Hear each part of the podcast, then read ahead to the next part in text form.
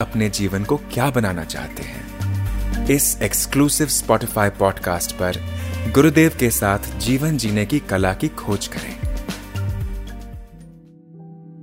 एक बार भगवान बुद्ध बैठे थे, पीछे से उनके खुद के भाई, चचेरे भाई।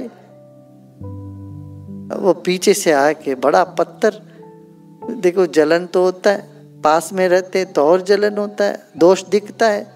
ऐसे भगवान बुद्ध के साथी रहे, उन्हीं के चचेरे भाई तो उनको लगा कि ये क्या बड़े बुद्धि, ये क्या दस हज़ार लोग इनके साथ बैठे, मैं भी कर सकता मैंने ही किया।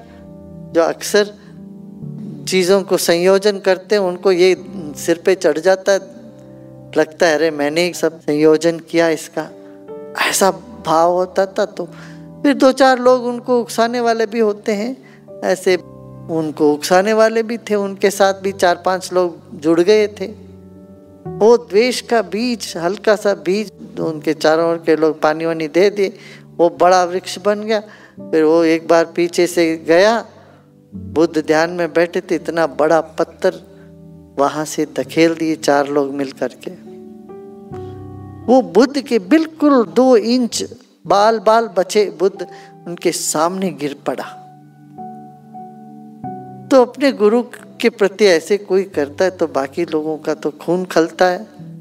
सब लोग इतना गुस्सा आया लोगों को तो तब बुद्ध मुस्कुरा के बोले, शांत हो जाओ, बैठ जाओ। बुद्ध ने कहा, कभी कुछ कर्म होगा भाई। आप लोग कर्म मत बांधो। उसका कुछ ऐसा कर्म है। वो इस तरह सा कर्म करके उसको समाप्त कर रहा है। अब उस पर तुम लोग क्यों कर्म बांधते हो? बुद्ध को तो पत्थर ने कुछ नहीं किया। क्योंकि तो वो सब कर्म से बाहर हो चुके थे, उनको कुछ नहीं उसका असर पड़ा। दूसरे जो गलती करते करते हैं। मगर उस गलती को तुम अपने मन में लेके गोंदते रहते हो, अपने मन में तुम उतना तुम भी कर्म बनाते रहते हो। या कन्नड़ में एक कहावत है, मारदोर पापा आड़दोर बाय अलियंत। माने जो पाप करता है, वो कहा चली जाते जो बोलता है उनके मुँह में चली जाती माने हम अपने मन को इन चीज़ों से दूर रख के यही साधना है। साधना मैंने सिर्फ़ बैठ के आँख बंद करके ध्यान करते रहो अभी ये नहीं है साधना। साधना मैंने मन की तरलता। मन में किसी चीज़ को ठहरने नहीं दिया। भूतकाल की वो सब चीज़ों को प्रसन्नता से लेके आगे बढ़े। तो भगवान बुद्ध के पास जो व्यक्ति आया उन्होंने कितने लोगों को सताया था।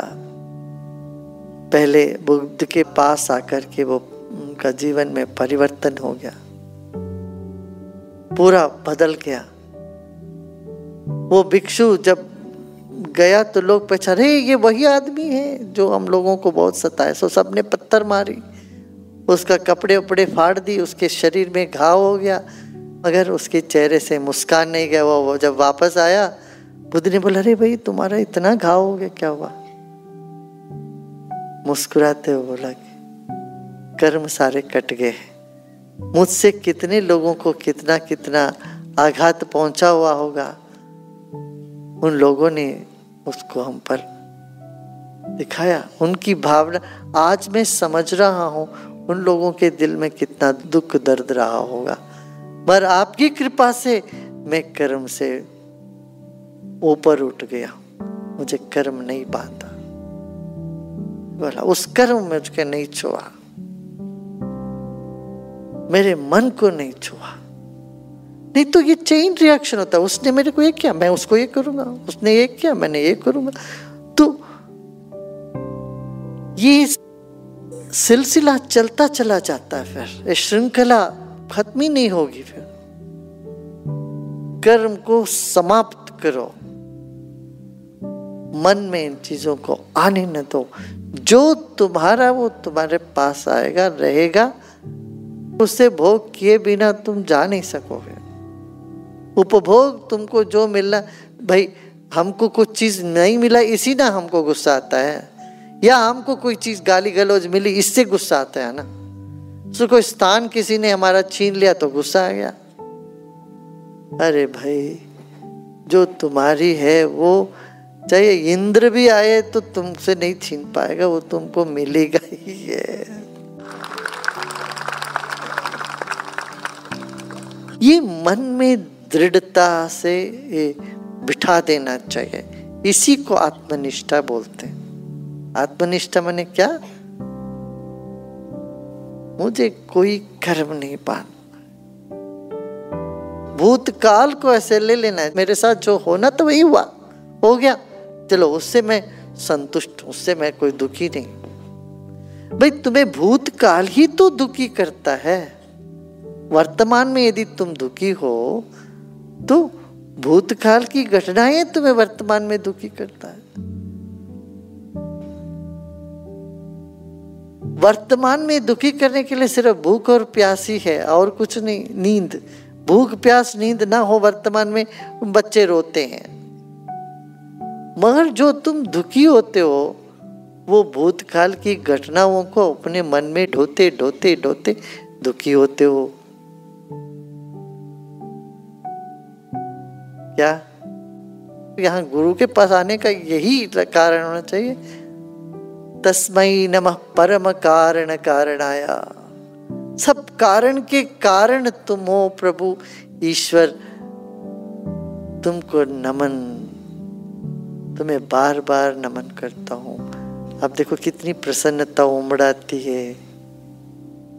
हा? सारी सिद्धियाँ आगे आने लगती है।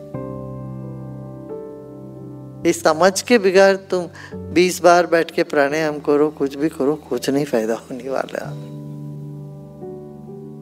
आदि शंकराचार्य खुद बोलते हैं कि यदि ये निष्ठा नहीं है ज्ञान में, इतना समझ नहीं है तो ये सिर्फ़ नाक को पीड़ा देने की बात होती है। बीस बार आँख, नाक पकड़ के कुछ भी करो, ये नाक को पीड़ा है। हाँ जी, मैंने साधना कर ली। और क्या, चेहरे देखो तो नाराज़गी गुस्सा, द्वेष, अफसोस। ये सब होता है। छोड़ ये सब। क्या? हम कहोगे, अरे गुरुदेव, आप बोलते सब आसान लगता है, पर करने में बड़ा मुश्किल होता है। बार बार जाके देखो तो सही। माया की हाथ बहुत लंबी है। तो वो पकड़ लेती माया तुमको बस मैं इस माया के जपेट में आ गया। ये सोचते ही हम उससे बाहर आने लग जाते। ये ये स्मरण आते ही तो मुझे कर्म नहीं बांधना है भाई। चलो, कोई चुगली करने आता है, तुम्हारे पास बैठ के बोलता, अरे, वो आदमी वैसा, ये आदमी वैसा। उनको बोले, नमस्ते। भाई, हमको सुनना नहीं है भाई, किसी का हाथ जोड़ दो। यदि तुम कुछ कर पाओगे तो ठीक है भाई, जब तुम कुछ कर ही नहीं पाओगे। अरे देखो, तुम्हारा कोई बीमारी है तो वैद्य के पास जाके बोलो ना, अरे, मेरा पेट में ये दर्द है, सिर में ये दर्द है। तो वैद्य कम से कम कुछ तो करेगा। तो किसी काउंसलर के पास जाते हो या किसी जो मनोवैज्ञानिक के पास जाके बोलो, गुरु के पास आके बोलो, शिकायत करो, कोई बातें ये आदमी वैसे, वो वैसे है, गुरु तो सुन लेंगे सब। तो उनको पता है किसको कब क्या देना है, कैसे क्या होता है, होना है बस होता रहे। तो ये सबसे सबके पास जाके बातें करते रहने से तुम्हें फ़ायदा क्या है? किसी की आलोचना करने से तुम्हें मिलता क्या है इससे? हमारा क्या है आदत हो जाता है? किसी की आलोचना करने का भी एक रस आने लगता है। अपना ये पहचानो, मन का ये स्वभाव है। कुछ नकारात्मक बात करें से बड़ा रस आने लगता है, रुचि लेने लगते हैं लोग। इस आदत से हमें बाहर आने इससे हमको निकलना है। है ना? हाँ। गुरुओं के आश्रम में पहले यही करते थे कि तुमको जो पसंद नहीं है, उसी से तुम्हें गुजरना पड़ता था। मन की जो द्वेष, उससे हट जा।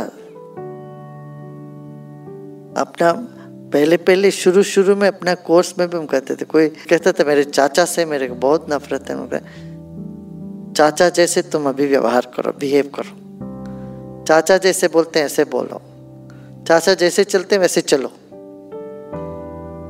आधा घंटा चलने के बाद उसको लगा कि, अरे भाई ठीक तो है वो अपनी जगह पर है।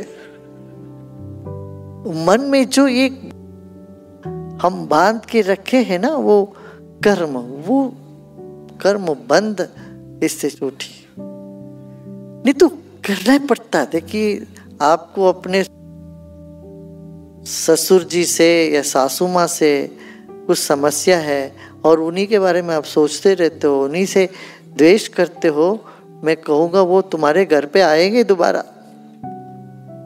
मर के भी नहीं मुक्ति है। अगले जन्म में आप उन्हीं के साथ ही पता नहीं क्या होगे। आना पड़ता है। इसलिए कहते कि मरने से पहले मन को खाली करो प्रसन्न रखो। आशा है आपको ये एपिसोड पसंद आया होगा। रेगुलर अपडेट प्राप्त करने के लिए स्पॉटिफाई पर आर्ट ऑफ़ लिविंग गुरुदेव के साथ को फॉलो करें।